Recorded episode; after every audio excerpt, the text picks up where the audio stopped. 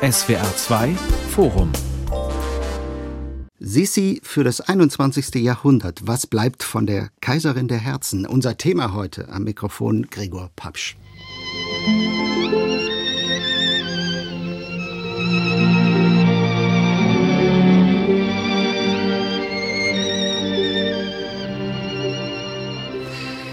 Ja, so klingt sie, die Sissi, die bayerische Prinzessin, dann österreichische Kaiserin, die fröhliche und manchmal einsame Regentin. So hat sie sich in die Herzen der Zuschauer und vor allem der Zuschauerinnen eingraviert bis heute. Wer von diesem Bild nicht Abschied nehmen will, der oder die sollte jetzt besser abschalten. Denn wir reden heute über eine ganz andere Frau, die nicht mehr viel zu tun hat mit der Kaiserin der Herzen in Ernst Marischkas Filmtrilogie. Sissi wird fit gemacht für das 21. Jahrhundert in einer wahren Flut an neuen Büchern und Verfilmungen. Warum dieser Hype um Sissi und warum gerade jetzt? Und ja, wie sieht sie denn nun aus, die Sissi, durch die Brille des 21. Jahrhunderts gesehen? Darüber sprechen wir in diesem SWR2 Forum. Meine Gäste, Alfons Schweigert, Autor in München und Sissi Kenner. Er hat mehrere Bücher über die Kaiserin geschrieben. Zugeschaltet aus Wien begrüße ich die Historikerinnen Dr. Martina Winkelhofer und Katrin Unterreiner. Auch Sie beide mit Büchern zum Thema. Frau Unterreiner, jetzt wird diese Sissi also wieder hervorgekramt, kurz schon mal angedeutet. Welche Frau begegnet Ihnen da gerade und was hat sie noch zu tun mit dem Mythos der 50er Jahre? Ja, der Mythos der 50er Jahre, das waren diese berühmten, bis heute weltweit geliebten, gesehenen, ja, drei Kinofilme, die natürlich eigentlich der Grundstein dieses Mythos waren. Für die historische Figur hat sich ja ursprünglich eigentlich niemand interessiert. Elisabeth hat sich früh aus der Öffentlichkeit zurückgezogen, hat ein Leben abseits der Öffentlichkeit geführt. Das hat man ihr auch sehr übel genommen. Also sie war weder beliebt noch umjubelt oder voll volksnah. Deswegen wäre sie eigentlich, glaube ich, gar nicht so eine Ikone geworden, wenn man eben nicht in diesen Nachkriegsjahren, in dem Bestreben, so ein bisschen an die vermeintlich gute alte mhm. Zeit anzuknüpfen, ja mit einem Staraufgebot und dem Dream Team, dem Traumpaar des deutschsprachigen Films schlechthin, Romy Schneider und Karl-Heinz Böhm. Wenn das nicht so ein großer Erfolg geworden wäre, würden wir heute, glaube ich, gar nicht mehr von ihr sprechen. Frau Winkelhofer, in Ihrer neuen Sissi-Biografie schreiben Sie, Elisabeths Leben ist zu oft aus der Perspektive des Sissi-Mythos erzählt worden. Was soll man daraus schließen? Darüber ist die wirkliche Sissi ein Stück weit verloren gegangen? Ich glaube nicht, dass die wirkliche Sissi verloren gegangen ist. Ich glaube, man muss so genau hinschauen und man muss vor allem genau trennen, spreche ich von der historischen Kaiserin Elisabeth oder spreche ich von einer Kunstfigur. Zu Ihrer Eingangsfrage würde ich gerne noch etwas erwähnen. Und zwar die Frage kommt ja oft, warum gerade Kaiserin Elisabeth? Mhm. Und ich denke, das liegt auch daran, dass wir einfach wahnsinnig wenige Frauengestalten aus der Geschichte haben, mit denen wir uns überhaupt beschäftigen können. Geschichte war immer sehr männlich dominiert. Die Geschichtsschreibung war sehr männlich dominiert. Und das heißt im Endeffekt, dass wir auf sehr wenige Frauen ähm, das gesamte ähm, Licht eigentlich verteilen. Und das erklärt wiederum, warum wir immer wieder bei Kaiserin Elisabeth landen. Also ich bin der festen Meinung, hätten wir eine andere Geschichtsschreibung, die Frauen generell mehr hervorgeholt hätte, würde sich nicht alles so auf diese eine österreichische Kaiserin spezialisieren zu dieser Diskrepanz zwischen historischer Persönlichkeit und ähm, den Filmen finde ich persönlich interessant, dass es diesen einen Moment gab in der österreichischen Filmgeschichte, auch in der österreichischen Geschichtsschreibung, wo was ganz Interessantes passiert. Da treffen zwei ganz außergewöhnliche Frauen filmisch aufeinander. Kaiserin Elisabeth von Österreich, die an sich schon eine sehr ungewöhnliche Lebensgeschichte hat, und eine ganz bezaubernde Schauspielerin. Und ich persönlich glaube, dass die Geburtsstunde dieses Sissi-Mythos wirklich die Verschmelzung unter Anführungszeichen dieser beiden Persönlichkeiten ist.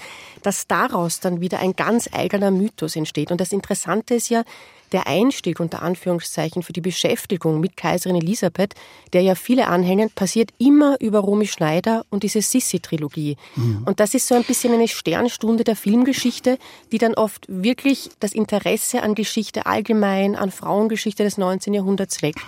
Würden Sie sagen, jetzt ist es doch endlich mal Zeit für Neuverfilmungen?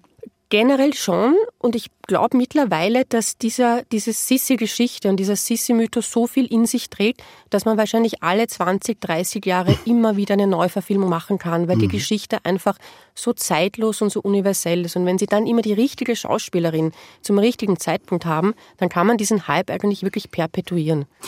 Alfons Schweigert, jede Zeit, äh, schließe ich so ein bisschen daraus, hat so ihre eigene Sissi. Jetzt wird diese Sissi fit gemacht für das 21. Jahrhundert. Hat sie Ihrer Meinung nach moderne Züge, die uns bisher verborgen geblieben sind? Also für mich als Pädagoge, Erziehungswissenschaftler, Psychologe ist natürlich ihre psychische, geistige Seite von vorrangiger Bedeutung. Was geschah in der Kindheit mit der Kaiserin? Wie wurden ihre Entwicklung durch das Elternhaus beeinflusst? Welche Stellung hatte sie in der Geschwisterei? Wodurch wurde auch ihr Charakter letztlich geprägt? Schon früh ist ja bekannt, zeigte sie Ängste lässt sich auch eine Auseinandersetzung mit Leid und äh, Tod beobachten. Und später kamen dann mit Blick auf einige ihrer Vorfahren und nahen Verwandten auch Ängste dazu, zum Beispiel geistig zu erkranken. Was bedeuteten für sie Märchen und Traumwelten? Äh, das ist ganz eine entscheidende Frage. Was Freiheit und Selbstbestimmung? Was waren die Gründe für ihre Versuche, mit der Natur zu verschmelzen?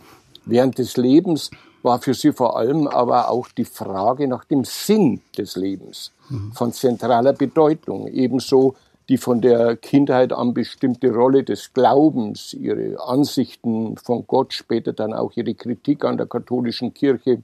Es ist also der Mensch, Sissi, nicht die Kaiserin, weil dieser Mensch eben mit all seinen tragischen Irrungen und Wirrungen uns allen, jedem Einzelnen ganz persönlich nahe steht und weil wir uns auch heute noch in dieser Person wiederfinden können. Frau Winkelhofer, wir interessieren uns heute mehr für die modernen, damit aber auch widersprüchlichen Seiten von Sisi, von dem Menschen Sisi, nicht mehr so sehr für die Kaiserin, mehr als für den royalen Glanz. Was besagt das über unsere Gegenwart? Ich glaube, dass wir zu allen Zeiten immer Bilder brauchen, an denen wir uns widerspiegeln können. Und da eignet sich Kaiserin Elisabeth natürlich auf geniale Art und Weise, weil wir dürfen nicht vergessen, sie hat ja keine öffentliche Rolle in dem Sinn gehabt, dass sie gestalterisch tätig sein könnte.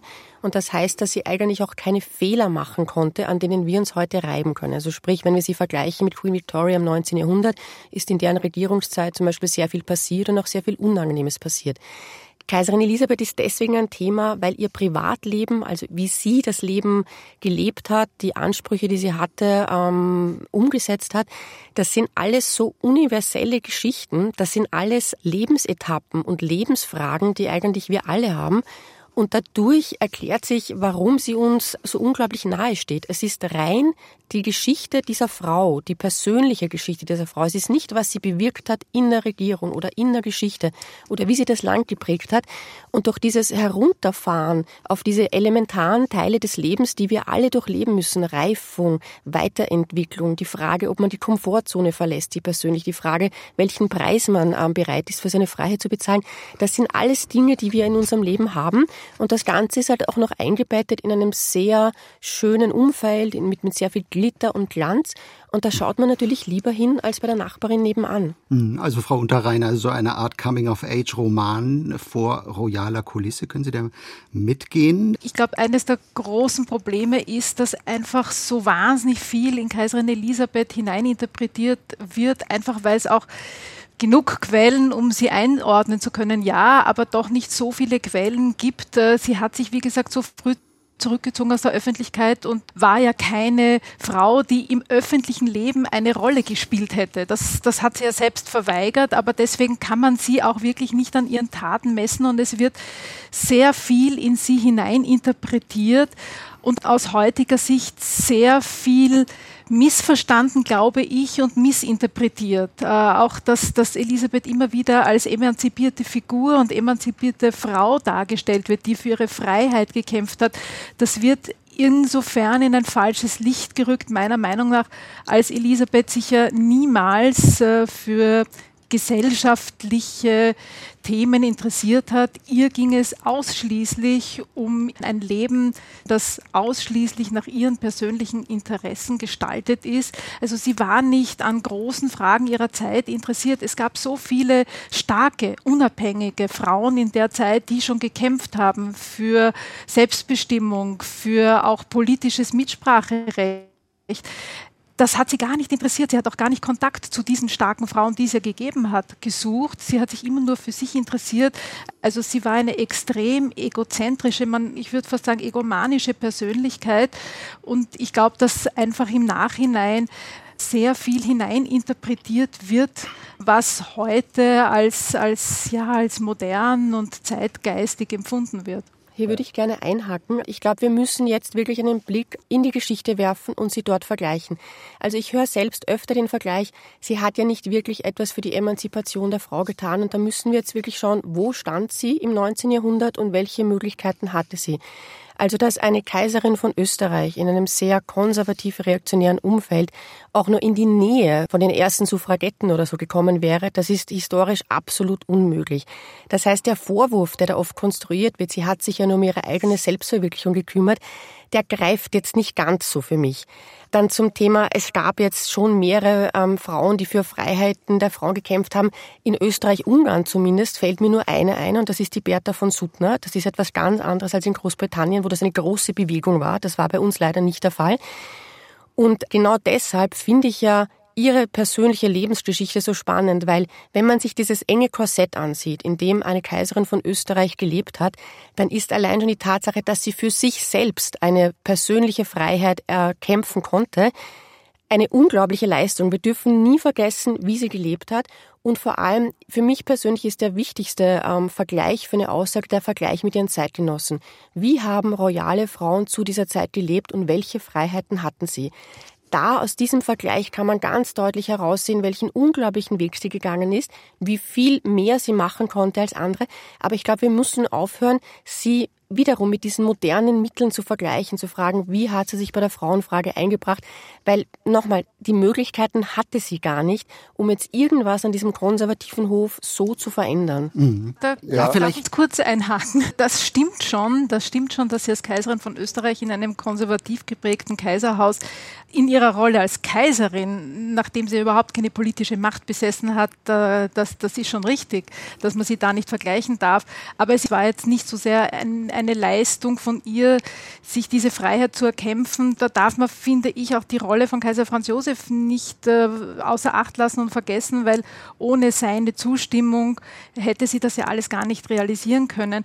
Aber es gab sehr wohl Frauen, auch Zeitgenossinnen, die sich sehr interessiert haben und sehr engagiert haben. Und Elisabeth ist ja ihr ganzes Leben herumgereist. Sie war eine sehr internationale Person und hat auch Kontakt in den Ländern, die sie bereist hat, zu anderen Menschen gesucht, aber eben niemals zu politisch oder gesellschaftspolitisch engagierten Frauen, das hat sie überhaupt nicht interessiert. Sie hat das ja auch ganz klar formuliert, dass Frauen sich nicht in Politik mischen sollen. Also sie hat sich selbst überhaupt nicht in dieser Richtung interessiert und da gesehen.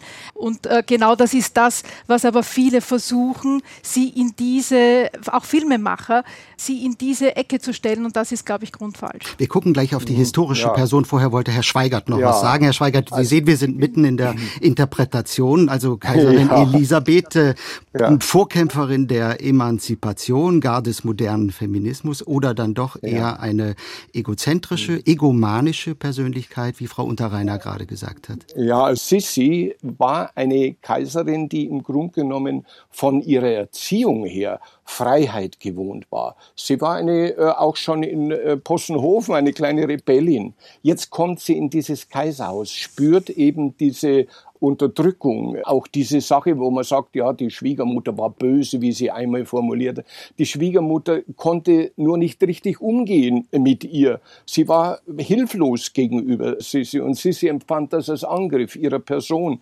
Das heißt, sie fühlte sich unterdrückt wollte diese Fesseln sprengen und sie suchte nach Möglichkeiten, diese Fesseln zu sprengen. Und ich habe äh, im Nachhinein eigentlich einen Plan entdeckt, sich zu befreien, wie sie diese äh, Befreiungsversuche umgesetzt hat. Das war einfach damals ist jedem bekannt, die Flucht nach äh, Madeira, die äh, einfach auf diese Insel, um überhaupt mit sich selber ins Reine zu kommen. Weil sie krank vom wurde. Kaiserhaus. Ja, mh, ja genau. das war der erste Befreiungsschlag, könnte man sagen. Ich muss weg. Das ist eine ganz großartige Leistung gewesen, einfach wegzugehen. Die zweite große Befreiungsschlag war ja dann dieses Ultimatum am Franz Josef, dem sie förmlich ins Gesicht geschrien hat, ich will jetzt meine Freiheit und zwar nicht nur in der Erziehung der Kinder, sondern in allen Dingen will ich absolute Freiheit. Und wenn es dir nicht passt, das hat sie nicht geschrieben, aber so könnte man das deuten, wenn es dir nicht passt, dann habe ich mit dir und mit diesem Kaiserhaus auch nichts mehr zu tun. Das heißt, äh, da war auch natürlich die Schwiegermutter völlig baff von diesem Aufbegehren, dieses Fratzen, wie sie sie mal äh, genannt hat dass diese jetzt selbstständig wird. Und dann die, der dritte Befreiungsschlag ist einfach dann gewesen, dass sie, und das war für mich, ist bis heute unfassbar, sie schreibt auch in einem Brief, sie arbeitet an der Auslöschung des Königs, also an der Auslöschung Franz Josef, der ihr sozusagen ja natürlich über ist. Er ist ja der Kaiser, er hat ja das Sagen. Und sie schreibt in einem Brief, ich habe dich so schön erzogen, aber jetzt muss ich leider wieder anfangen mit dieser Auslöschung des Königs, mit diesem Spiel. Das heißt, sie wird dadurch zu einer Art Domina, zu einer Art Herrin für den Kaiser Franz Josef, der sich dann auch in den Briefen als dein Kleiner, dein Mannequin bezeichnet, der dieses Spiel mitmacht. Und dann kommt noch, äh, das darf ich vielleicht noch sagen, der große Befreiungsschlag, dass sie im Grunde genommen das, was sie die ganze Zeit erlebt hat, nämlich diese Ehe, dass die nicht funktioniert, dass man wird als junges Mädchen verheiratet und ist dann so und so lange verheiratet. Und sie erlöst dieses Problem, ich nenne das immer die Verschrattung der Ehe. Die Katharina Schratt die äh, sie dem Kaiser zuführt und äh, dass sie auch diese Freundschaft auch unterstützt, ist letztendlich aber die Verschrattung der Ehe. Wenn man diese Befreiungsschläge, dann sehe ich darin schon auch eine gehörige Portion an Emanzipationsversuchen. Natürlich nicht vergleichbar mit den heutigen Emanzipationselementen, die man formulieren könnte. Mhm. Also, Frau Winkelhofer, die Geschichte einer Emanzipation von Herrn Schweigert schon ganz gut zusammengefasst, nehme ich an, auch in Ihrem Sinne. Nicht ganz, mhm. obwohl ich die Arbeiten von Herrn Schweiger natürlich kenne und auch sehr schätze. Ich würde dann auf eines jetzt Bezug nehmen. Sie haben ähm, gerade gesprochen von diesem rebellischen Kind, also dass dieser Freiheit, dieser Freiheitsdrang schon früh da war. Ich glaube, dass wir da mittendrin in einem Mythos gerade sitzen und über den gerade reden, weil ich habe für meine, für meine Biografie der jungen Kaiserin Elisabeth wirklich jeden Zettel zweimal umgedreht und alles gesucht, was verfügbar ist über die Kindheit der Kaiserin Elisabeth und das ist relativ wenig. Und ich muss Ihnen ganz ehrlich sagen, wenn man sich auch die Protagonisten herum ansieht, ich sehe da kein rebellisches Kind. Ich sehe eine bayerische Prinzessin, die den ganz normalen Erziehungskanon durchläuft wie alle. Was deutlich hervorkommt, ist ein sehr empfindsames, ein sehr schüchternes Mädchen. Von Rebellion ist da gar keine Spur. Das wäre auch absolut unvorstellbar bei einer Mädchenerziehung, bei einer königlichen Mädchenerziehung im 19. Jahrhundert. Also auch die Mutter spricht immer von diesem sehr fügsamen, diesem sehr sanften Mädchen. Das heißt, sie wird gelobt dafür, dass sie sehr fügsam ist und sich sehr ihren Erziehern auch unterwirft. Und für mich setzt diese Emanzipation, wenn wir dieses Wort jetzt überstrapazieren wollen, diese, dieser Befreiungsschlag bei der Kaiserin Elisabeth, erst an, als das erste Kind auf absolut tragische Weise verstirbt. Also bis dahin finde ich in den Quellen des Wiener Hofes eine junge Frau, die sich wirklich schwer tut am Wiener Hof, die diese Pflichten nicht so leicht übernimmt wie andere, die sie aber übernimmt. Und dann kommt diese unglaubliche Tragödie, dass ihr erstes Kind im Alter von zwei Jahren unter unvorstellbaren Schmerzen stirbt. Das mhm. muss man sich mal vorstellen aus heutiger Sicht. Ohne Schmerzmittel, ohne medizinische Behandlung, die irgendwelche Früchte trägt. Und da bricht diese junge Frau zusammen und da habe ich den Eindruck, da beginnt dann dieses Hinterfragen, wie will ich leben, kann ich so noch leben, bin ich von Menschen umgeben, die eigentlich mein Bestes wollen. Da merkt man auch, da verliert sie das Vertrauen in ihre Umgebung, sowohl das Vertrauen in die Ärzte als auch in, die, in das Vertrauen in die Höflinge, die sie offenbar auch hintergangen haben mit falschen Depeschen, die geschickt wurden, wie schlecht es ihrem Kind ging. Also kurz zusammengefasst, Ich persönlich sehe in meiner Arbeit nicht diese geborene Rebellin, die dann irgendwann ihren Weg findet, sondern ich sehe mhm. ein relativ angepasstes Mädchen, das sicher psychisch ein weicheres Korsett hat als andere, die sich bemüht und dann ein ganz schweres Trauma erlebt aus dem dann wirklich etwas erwächst. Frau Unterreiner, das berühmte Zitat kurz nach der Hochzeit, ich bin erwacht in einem Kerker und Fesseln sind an meiner Hand. Wie ist Ihrer Meinung nach dieser Satz zu interpretieren?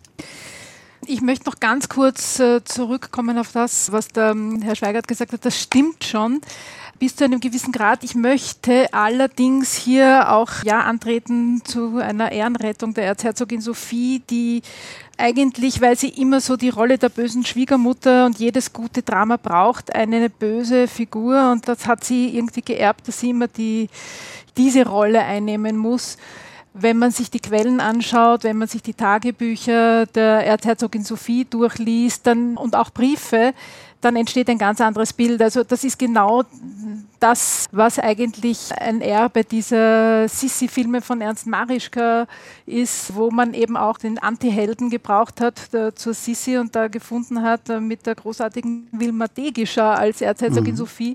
Aber vieles, was wir heute glauben, dass es so gewesen wäre, entspricht ja nicht den historischen Tatsachen. Also Sophie hat ihre Schwiegertochter und Nichte in einer Person ja weder abgelehnt noch bekämpft. Also da gab es am Anfang auch gar keine starken Reibereien. Das, das, das hat dann andere Gründe gehabt, dass es dann im Laufe der Zeit, als äh, Elisabeth auch immer selbstbewusster wird und, und, und immer mehr die Macht, die sie hat, wahrnimmt und auch ja, ausspielt, da kommt es dann zu Konflikten. Aber ganz am Anfang war es eigentlich nicht so die große Dramatik zwischen der Schwiegermutter, die sie bekämpft und, und ihr das Leben schwer macht. Im mhm. Gegenteil, also sie wird immer sehr positiv geschildert. Um auf Ihre Frage zurückzukommen, dieses Gedicht. Ich glaube, man darf nicht vergessen, Elisabeth war immer schon, und das zieht sich durch ihr Leben eigentlich äh, durch, auch wenn man die Tagebücher und Aufzeichnungen von Zeitgenossen liegt, äh, sehr manipulativ und äh, hat sich auch selbst immer sehr gerne als Opfer gesehen, sehr gerne als Opfer der Umstände stilisiert bis zu einem gewissen Grad. Es ist nicht wirklich glaubwürdig, dass äh, sie so gar nicht gewusst hat, was sie da erwartet. Mädchen wurden eigentlich alle in der Zeit und vor allem aus diesen Gesellschaftsschichten adelige Mädchen wurden dazu erzogen zu heiraten und dann ihre Rolle in der Gesellschaft äh, zu spielen. Also dass sie da jetzt die Vision eines großen, freien, glücklichen Lebens gehabt hätte und dann irgendwie von heute auf morgen in diesem Kerker erwacht ist, das ist natürlich sehr überspitzt formuliert und, und, und glaube ich, darf man jetzt auch nicht äh, für bare Münze nehmen. Mhm. Ich hätte gerne dazu was gesagt zu zwei Punkten. Einfach, ja, es wird der Schwiegermutter immer Boshaftigkeit vorgeworfen, völlig zu Unrecht. Sie hat es wirklich gut gemeint mit ihrer Schwiegertochter. Sie war ja im Grunde genommen ja die Herrin am Hof, hat natürlich auch Franz Josef doch gehörig bevormundet. Für sie war es wichtig, dass die ganzen äh, zeremoniellen, protokollarischen Dinge stimmen und da war die Sissi noch nicht so eingeführt und die Sissi, das ist also das Problem zwischen den beiden. Die äh, Schwiegermutter hat es gut gemeint, die Sissi hat es aber als Unterdrückung immer wieder auch empfunden. Aber man kann wirklich tatsächlich, und das sollte man äh, langsam auch zu Ende bringen, nicht sagen, die Schwiegermutter war grundböse, das war der Teufel am Hof. Sie war aber für die, für die Sissi eine ganz beklemmende Frau, die ihre Freiheit unterdrückt hat. Und jetzt komme ich dazu. Natürlich gibt es gerade über die Kindheit der Kaiserin Elisabeth nicht allzu viele äh, Dokumente. Aber es ist so, dieses Freiheitsstreben war bei Sissi natürlich sehr wohl in der Kindheit ausgeprägt. Ihre Mutter, die Ludovica, war angeprotestantelt, heißt es. Sie war also vom Königshof äh, sozusagen, wo, der, wo die Protestanten in diesem katholischen Bayern plötzlich sozusagen ihre Vorrechte beanspruchten. Da war sie in einer gewissen Weise in eine Straße der Liberalität hineingeschoben worden. Dann kommt ihr Vater, dieser ja, möchte schon sagen, fast unverschämte Mensch, der hergeht, sich Freiheiten in allen Dingen herausnimmt. Reicher ist als das Königshaus, hergeht, seine Frau nicht heiraten will, sie ablehnt, aber mit ihr zehn Kinder zeugt davon, acht überleben davon, selber aber dann äh, hergeht und sich die Freiheit herausnimmt, uneheliche Kinder in allen möglichen Orten zu zeugen, man weiß ja gar nicht genau, wie viele es waren, mit seinen Töchtern, geht er nach Possenhofen, mhm. beim Mittagessen durften die anderen nicht zu ihm kommen. Dieses Freiheitsbild, das die Sissi eingeatmet hat. Sie hat ihren Vater ja nicht geliebt deswegen, sondern sie ist ja sehr, sehr aggressiv gegen ihn auch später geworden, hat sehr viel mehr die Mutter unterstützt. Es war also so, dass dieser Patriarch, der Herzog Max in Bayern, ihr, sie eher abgestoßen hat. Sie hat also und dann aber gleichzeitig sie angeregt hat zu sagen, diese Männerwelt, so wie sie mein Vater verkörpert, denen setze ich Widerstand entgegen. Das hat sie später natürlich auch ganz mhm. grundlegend immer wieder gemacht. Frau Unterreiner, hat sie sich eigentlich für Politik, für das Reich interessiert? Wie war denn ihr Selbstverständnis als Kaiserin?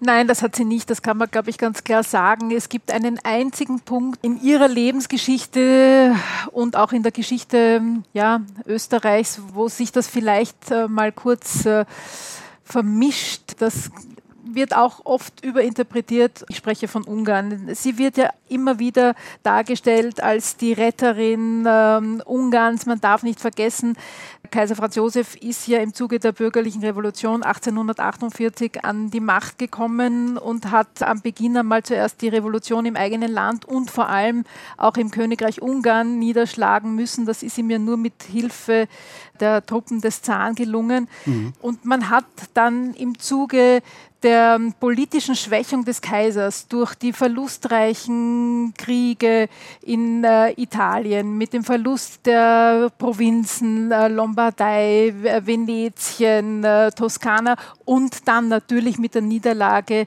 in Königgrätz 1866, äh, als Österreich so die Vormachtstellung im Deutschraum verloren hat. Das war eine enorme politische Schwächung und da hat man begonnen, ja, einen Ausgleich mit Ungarn zu suchen und da hat man eigentlich sehr klug erkannt bei Hof, dass man den Charme und, und die Schönheit der Kaiserin, das war zu einer Zeit, als Elisabeth ja schon sehr selbstbewusst agiert hat. Das war ein ganz kurzer, hm, sage ich jetzt einmal, ein ganz kurzer Moment in ihrem Leben, äh, wo sie diese Rolle der Kaiserin eigentlich auch wirklich verkörpert hat und gespielt hat. Und da hat sie sich auch wirklich einmal für politische Interessen äh, des Kaiserhauses einspannen lassen. Das war ein Zufall, dass, dass sich das irgendwie auch mit ihren eigenen Personen persönlichen Interessen überschnitten hat. Und das war aber wirklich nur ein Punkt, denn schon nach dieser Krönung 1867, die ja mit großem Prunk, Prunk und Trara gefeiert wurde, hat sie sich wieder zurückgezogen und es war für ihr Umfeld extrem schwierig, allen Menschen, die so viele Hoffnungen in die Königin Elisabeth äh, gesetzt haben, irgendwie klarzumachen, dass sie aber trotzdem nicht zur Verfügung steht und sich auch nicht weiterhin für die Interessen dieses Kronlandes Ungarn einsetzen will. Also da war eine große Enttäuschung auch da. SWR 2 Forum Sissi für das 21. Jahrhundert. Was bleibt von der Kaiserin der Herzen? Das fragen wir heute mit der Historikerin Katrin Unterreiner, dem Autor Alfons Schweigert und der Historikerin Martina Winkelhofer. Wir müssen über eine andere Seite äh, von Sissis Leben noch sprechen. Es ist schon angesprochen worden. Elisabeth muss eine geradezu magische Ausstrahlung gehabt haben. Ihre Schönheit ist legendär, aber auch ihr Schönheitswahn. Ich lese jetzt überall, sie war die erste Fashion Queen. Heute wäre sie vielleicht Influencerin bei YouTube, Werbebotschafterin für Haarpflege, richtige Ernährung, Fitness. Ich habe auch böse Kommentare gelesen. Sissi hat die Millionen des Kaiserhauses für ihr persönliches Wohlbefinden und ihren Körperkult verschleudert. Das klingt dann mehr nach einer Royal Bitch als nach dem Mythos einer Kaiserin. Frau Winkelhofer, wie interpretiert man heute ihr Verhältnis zum eigenen Körper? Also diesen Schönheitsfanatismus, den Diätwahn, die Angst vor dem Älterwerden und so weiter. Ich finde das unglaublich spannend, dass gerade jetzt Kaiserin Elisabeth wieder ein Revival erlebt, in einer Zeit von Instagram, in einer Zeit, wo Bilder mehr zählen als das als die Texte dazu. Und da wirkt sie natürlich schon sehr modern. Also durch dieses Bestreben, das eigene Image zu kreieren, das eigene Image auch zu kontrollieren. Das beginnt damit, dass sie sich ab einem gewissen Alter nicht mehr fotografieren ließ. Das endet damit, dass sie überhaupt nicht mehr Gesichter zeigte. Das erinnert mich schon sehr an unseren modernen Wahn der Selbstoptimierung, an diesem Drang, immer das schönste Selbst von einem zu zeigen, wo natürlich dahinter immer Spannungen liegen. Und ich glaube, das ist auch ein Grund, warum sie gerade jetzt wieder so boomt, weil wir leben einfach in einer Zeit, in der das, in der das interessanterweise ein großes Thema ist. Und da passt diese Kaiserin, die die Hüterin ihres eigenen Images war, die eigentlich im 19. Jahrhundert das Bild ihres Aussehens geprägt hat, mit dem wir heute arbeiten und arbeiten müssen, weil mehr ist da nicht dahinter als Bilder bis zum 30. Lebensjahr. Und ich finde es besonders spannend, wenn Sie sich die neuen, äh, wenn Sie die sozialen Medien durchschauen und da sehen, wer interessiert sich für was. Die ganz jungen Nutzer der sozialen Medien kippen genau auf diese Bilder rein, die Kaiserin Elisabeth schon im 19. Jahrhundert kontrolliert hat. Also es ist dieses Bild der Märchenkaiserin, der schönen Kaiserin, der ewig jungen, der schlanken Kaiserin. Das ist ganz, ganz spannend, wie man das wirklich vom 19. Jahrhundert bis ins 21. umlegen kann und die Trigger und Mechanismen genau die gleichen sind. Mhm. Die Schönheitswahn der Kaiserin. Die Frau Unterreiner hat vorhin gerade gesagt, sie hat ihre Schönheit auch eingesetzt, und das wusste sie sehr wohl, auch in politischer Hinsicht. Dem stimme ich also unbedingt zu. Dort, wo sie aufgetreten ist, in äh, Venedig beispielsweise, wurde eigentlich die Stimmung erst besser, nachdem man diese schöne Kaiserin gesehen hat. Sie wusste also um die Macht ihres Körpers. Und diese Macht ihres Körpers gehört auch ja zu ihrer politischen Kraft dazu. Im Gegensatz jetzt zu dem, was äh, Frau Winkelhofer sagte, dass sie eigentlich politisch nicht aktiv war, war sie meines Erachtens sehr wohl aktiv, nicht nur beim Engagement für Ungarn äh, und beim bei ihrem Anteil beim Zustandekommen des Ausgleichs mit Ungarn. Sie äußerte sich auch immer wieder zur Politik Italiens, Preußens, Frankreichs, Russland und natürlich, und hier kommt es wieder völlig zum Tragen, sie hatte im Grunde genommen eigentlich überhaupt nicht einmal das Recht, sich politisch zu äußern. Das stand ihr gar nicht zu. Sie hat es aber immer wieder auf ihre Weise versucht und ganz drastisch hat sie es versucht, dass sie ihre republikanische Gesinnung, sogar in einem Gedicht, wenn die Republik ist, stimme ich ihr zu, geäußert. Sie wäre aber natürlich nie bereit gewesen, sich äh, dies offen zu äußern, also äh, vor das Volk hinzutreten und zu sagen, äh, schafft doch endlich die Monarchie ab. So dachte sie nämlich. Aber das offen zu äußern, Dazu hatte sie nicht immer. Es wäre ein Skandal, ein ungeheurer Skandal gewesen. Und da wäre etwas passiert, da bin ich überzeugt, was auch ihrer äh, Schwester Sophie passiert ist, die allein wegen Ehebruch in die Irrenanstalt eingewiesen wurde und man gesagt hat, das ist völlig irrsinnig, was diese Frau da treibt. So wäre sie, die Sissi, wäre sie hingetreten und hätte das gefordert dass die Republik irgendwie vorangetrieben werden sollte, was ja im Grunde genommen auch ihr Sohn Rudolf unterstützte und haben wollte, das hätte sie nie gewagt. Sie wäre im Bründelfeld gelandet und das ist es auch. Am liebsten hat sie sich einmal zum Namenstag ja ein eigenes Irrenhaus schenken lassen wollen. Das ist kein Spaß gewesen. Da war eigentlich ein sehr, sehr tiefer Ernst auch dahinter. Das heißt also, ihren Körper, noch mit zurückzukommen, ihre Schönheitswahn, sogenannten Schönheit, der wurde von ihr natürlich gepflegt. Und das war auch die bitterste Enttäuschung ihres Lebens, dass diese Schönheit zu schwinden begann. Sie hat sich ab dem 30. Lebensjahr dann nicht mehr fotografieren lassen. Sie wurde zur Mumie, wie sie selbst sagt. Äh, sie hat das dann auch Gott vorgeworfen. Da war die Auseinandersetzung mit Gott, der Gott, der den schönen Körper schafft, einer Frau, und der nichts, dem nichts Besseres einfällt, als diesen, diesen Körper dann verfallen zu lassen, dem Verfall breit zu, äh, zu geben.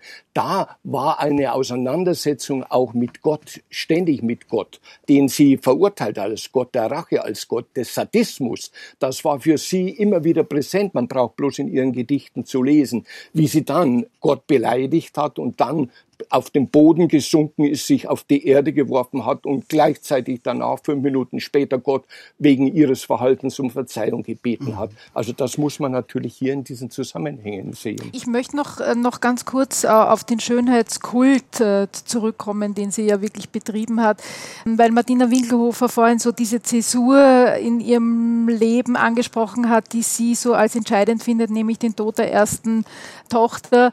Das ist für mich so die große Veränderung im Leben äh, Elisabeths, eben ihr Aufenthalt auf Madeira, wo sie sich wirklich verwandelt von einem melancholischen, schüchternen, von den Erwartungen überforderten Mädchen entwickelt zu einer schönen, strahlenden und vor allem selbstbewussten jungen Frau, die auch erstmals feststellt, ihre Wirkung, die sie auf nicht nur Männer, sondern Menschen generell hat. Und sie wird dann sehr schnell, wird ihr bewusst, dass diese Schönheit ihr ungeheure Macht verleiht. Die hat sie dann auch äh, ausgespielt und sie hat ihr Selbstbewusstsein aus dieser Schönheit bezogen. Und ich glaube, dass deswegen diese Erhaltung der Schönheit ihr so wichtig geworden ist. Das war, ist ja fast ein Selbstzweck geworden. Was man aber, glaube ich, nicht vergessen darf und betonen muss, Elisabeth hat niemals versucht, und da sehe ich den Unterschied zu dieser heutigen Social-Media-Geschichte, sie hat nie versucht, einem gängigen oder damals gültigen Schönheitsideal zu entsprechen. Das ist, glaube ich, ein ganz wichtiger Unterschied. Eine schöne Frau damals war wesentlich fülliger. Sie hat als mager gegolten so gerade diese Schlankheit galt nicht als schön. Das heißt, sie hat nicht versucht, dem gängigen Schönheitsbild zu entsprechen, sondern eigentlich ging es wirklich nur darum, was sie persönlich ähm, als, als schön empfindet und nicht eigentlich die Öffentlichkeit. Und sie war auch kein Role Model und kein Vorbild. Sie hat sich nicht nach der neuesten Mode gekleidet. Also sie hat eigentlich überhaupt nie versucht, den gängigen Normen zu entsprechen, was ja de facto für sie spricht als selbstbewusste Frau, dass sie sich dem nicht untergeordnet hat. Aber sie hat auch gar nicht versucht, ein Bild von sich mit Hilfe der Medien zu inszenieren. Sie hat sich nämlich einfach überhaupt komplett aus der Öffentlichkeit zurückgezogen. Es stimmt, sie hat sich nicht mehr porträtieren oder fotografieren lassen, aber sie hat auch überhaupt nicht dazu beigetragen, dass irgendein ganz spezielles Image von ihr transportiert wird, abgesehen davon, dass man nichts von ihr sprechen sollte. Vielleicht möchte ich daran gerade anschließen. Äh, Frau Winkelhofer, hatte sie eigentlich Liebschaften? Also die Frage war ja eben, wie hat sie ihre Schönheit eingesetzt? Von Ungarn war vorhin die Rede, Graf Andraschi kommt da ins Spiel. Also das, das kann man ganz klar mit Nein beantworten, aus dem einfachen Grund, da müssen wir uns wieder nur eine Frau ähm, ihres Ranges zu ihrer Zeit vorstellen, eine Kaiserin war niemals alleine. Eine Kaiserin war niemals unbeobachtet. Selbst wenn sie geschlafen hat, war im Nebenzimmer eine Kammerzofe. Das heißt, allein aufgrund der, der Umstände, wie sie gelebt hat, hätte sie, egal ob mit Mann oder Frau, weil das auch manchmal gefragt wird, mit niemandem ein Verhältnis haben können. Ich glaube, es gab keine unbeobachtetere Frau als Kaiserin Elisabeth in Mitteleuropa. Also diese Frage ist ganz klar mit Nein zu beantworten. Ich würde gern noch etwas ähm, zur Schönheit sagen und da möchte ich gern ähm, die Lanze für die Kaiserin Elisabeth brechen. Diese Beschäftigung mit Schönheit, die wird ja oft vorgeworfen im Sinne von, sie hat sich nur dafür interessiert, sie hat ihr Selbstbewusstsein daraus bezogen. Das stimmt auch alles. Ich glaube, eins dürfen wir nur nicht vergessen, wenn wir jetzt wieder einen Blick ins 19. Jahrhundert werfen. Die einzige Aufgabe einer nicht regierenden Kaiserin war es, schöne Bilder zu liefern. Und Kaiser Franz Josef war ein Mann, der das auch sehr geschätzt hat. Das heißt, wir haben hier auch eine Frau, die von früh auf am Wiener Hof auf ihr Aussehen immer reduziert wurde. Schon die Schwiegermutter spricht davon, was für ein Glücksfall das ist, so eine schöne Schwiegertochter zu bekommen haben. Wie sehr die, die Bevölkerung, wenn sie sie sieht, begeistert ist. Und der Wiener Hof hat auch sehr, sehr viel Geld, wenn man sich die Rechenbücher ansieht, investiert in diese Schönheit der Kaiserin. Sie wurde nach der neuen neuesten Mode eingekleidet. Es gab Stylisten, die zu Hof gekommen sind. Das heißt, auch da müssen wir ein bisschen aufpassen, sie nicht nur als egomanische und von ihrer Schönheit besessene Frau heute zu sehen, sondern auch zu sagen, das wurde von ihr erwartet. Viel mehr wurde nicht mehr erwartet. Sie sollte Auftritte liefern und sie sollte schöne Bilder liefern. Und da muss ich schon sagen, diese eine Aufgabe, die hat sie bravourös abgeleistet. Und das sieht man auch heute noch, weil diese Bilder heute noch wirken von ihr. Und zu den Liebschaften, wie ich gerade gesagt habe, ganz kurz, eine Kaiserin, die ständig unter Beobachtung stand, die konnte mit überhaupt niemandem eine Liebschaft eingehen. Ehrgeizig, fordernd, willenstark, äh, eine Egomanin hat sie Frau Unterreiner vorhin genannt, dann aber auch mit einem Hang zur Melancholie, zur Depression, ja, äh, je älter sie wurde, desto mehr auch in Richtung Todessehnsucht. Herr Schweigert, was für ein Mensch war Kaiserin Elisabeth? Wenn man das so ein bisschen, also es sind natürlich immer die Gefahr der Schlagworte, aber Sie wird ja als äh, ruhelos bezeichnet und das war sie sicher auch, aber in ihrer äh, Ruhelosigkeit drückt sich im Grunde genommen ihr Wille zum Handeln aus. Und was macht sie? Sie legt quasi ihre äh, Kleider, ihren Schmuck ab, sie zieht sich zurück, feiert Weihnachten mit der Familie nicht mehr, nicht mehr ihren Geburtstag, will keine Gratulation, reist in der Weltgeschichte hin und her. Das ist eine Verweigerung ersten Ranges. Ja, ich glaube, dass diese Charaktereigenschaften, die Sie genannt haben, alle zutreffend sind. Und ich glaube, das ist genau das, was auch das Faszinierende an dieser historischen Person, Kaiserin Elisabeth, ist, dass sie eben sehr vielschichtig war, dass, man, dass es sehr schwer ist. Sie lässt sich eben nicht in Schubladen stecken. Und das ist genau das, was das Spannende ist, auch, äh, auch in der Beschäftigung mit ihr und sie als Persönlichkeit interessant macht und bis heute interessant macht.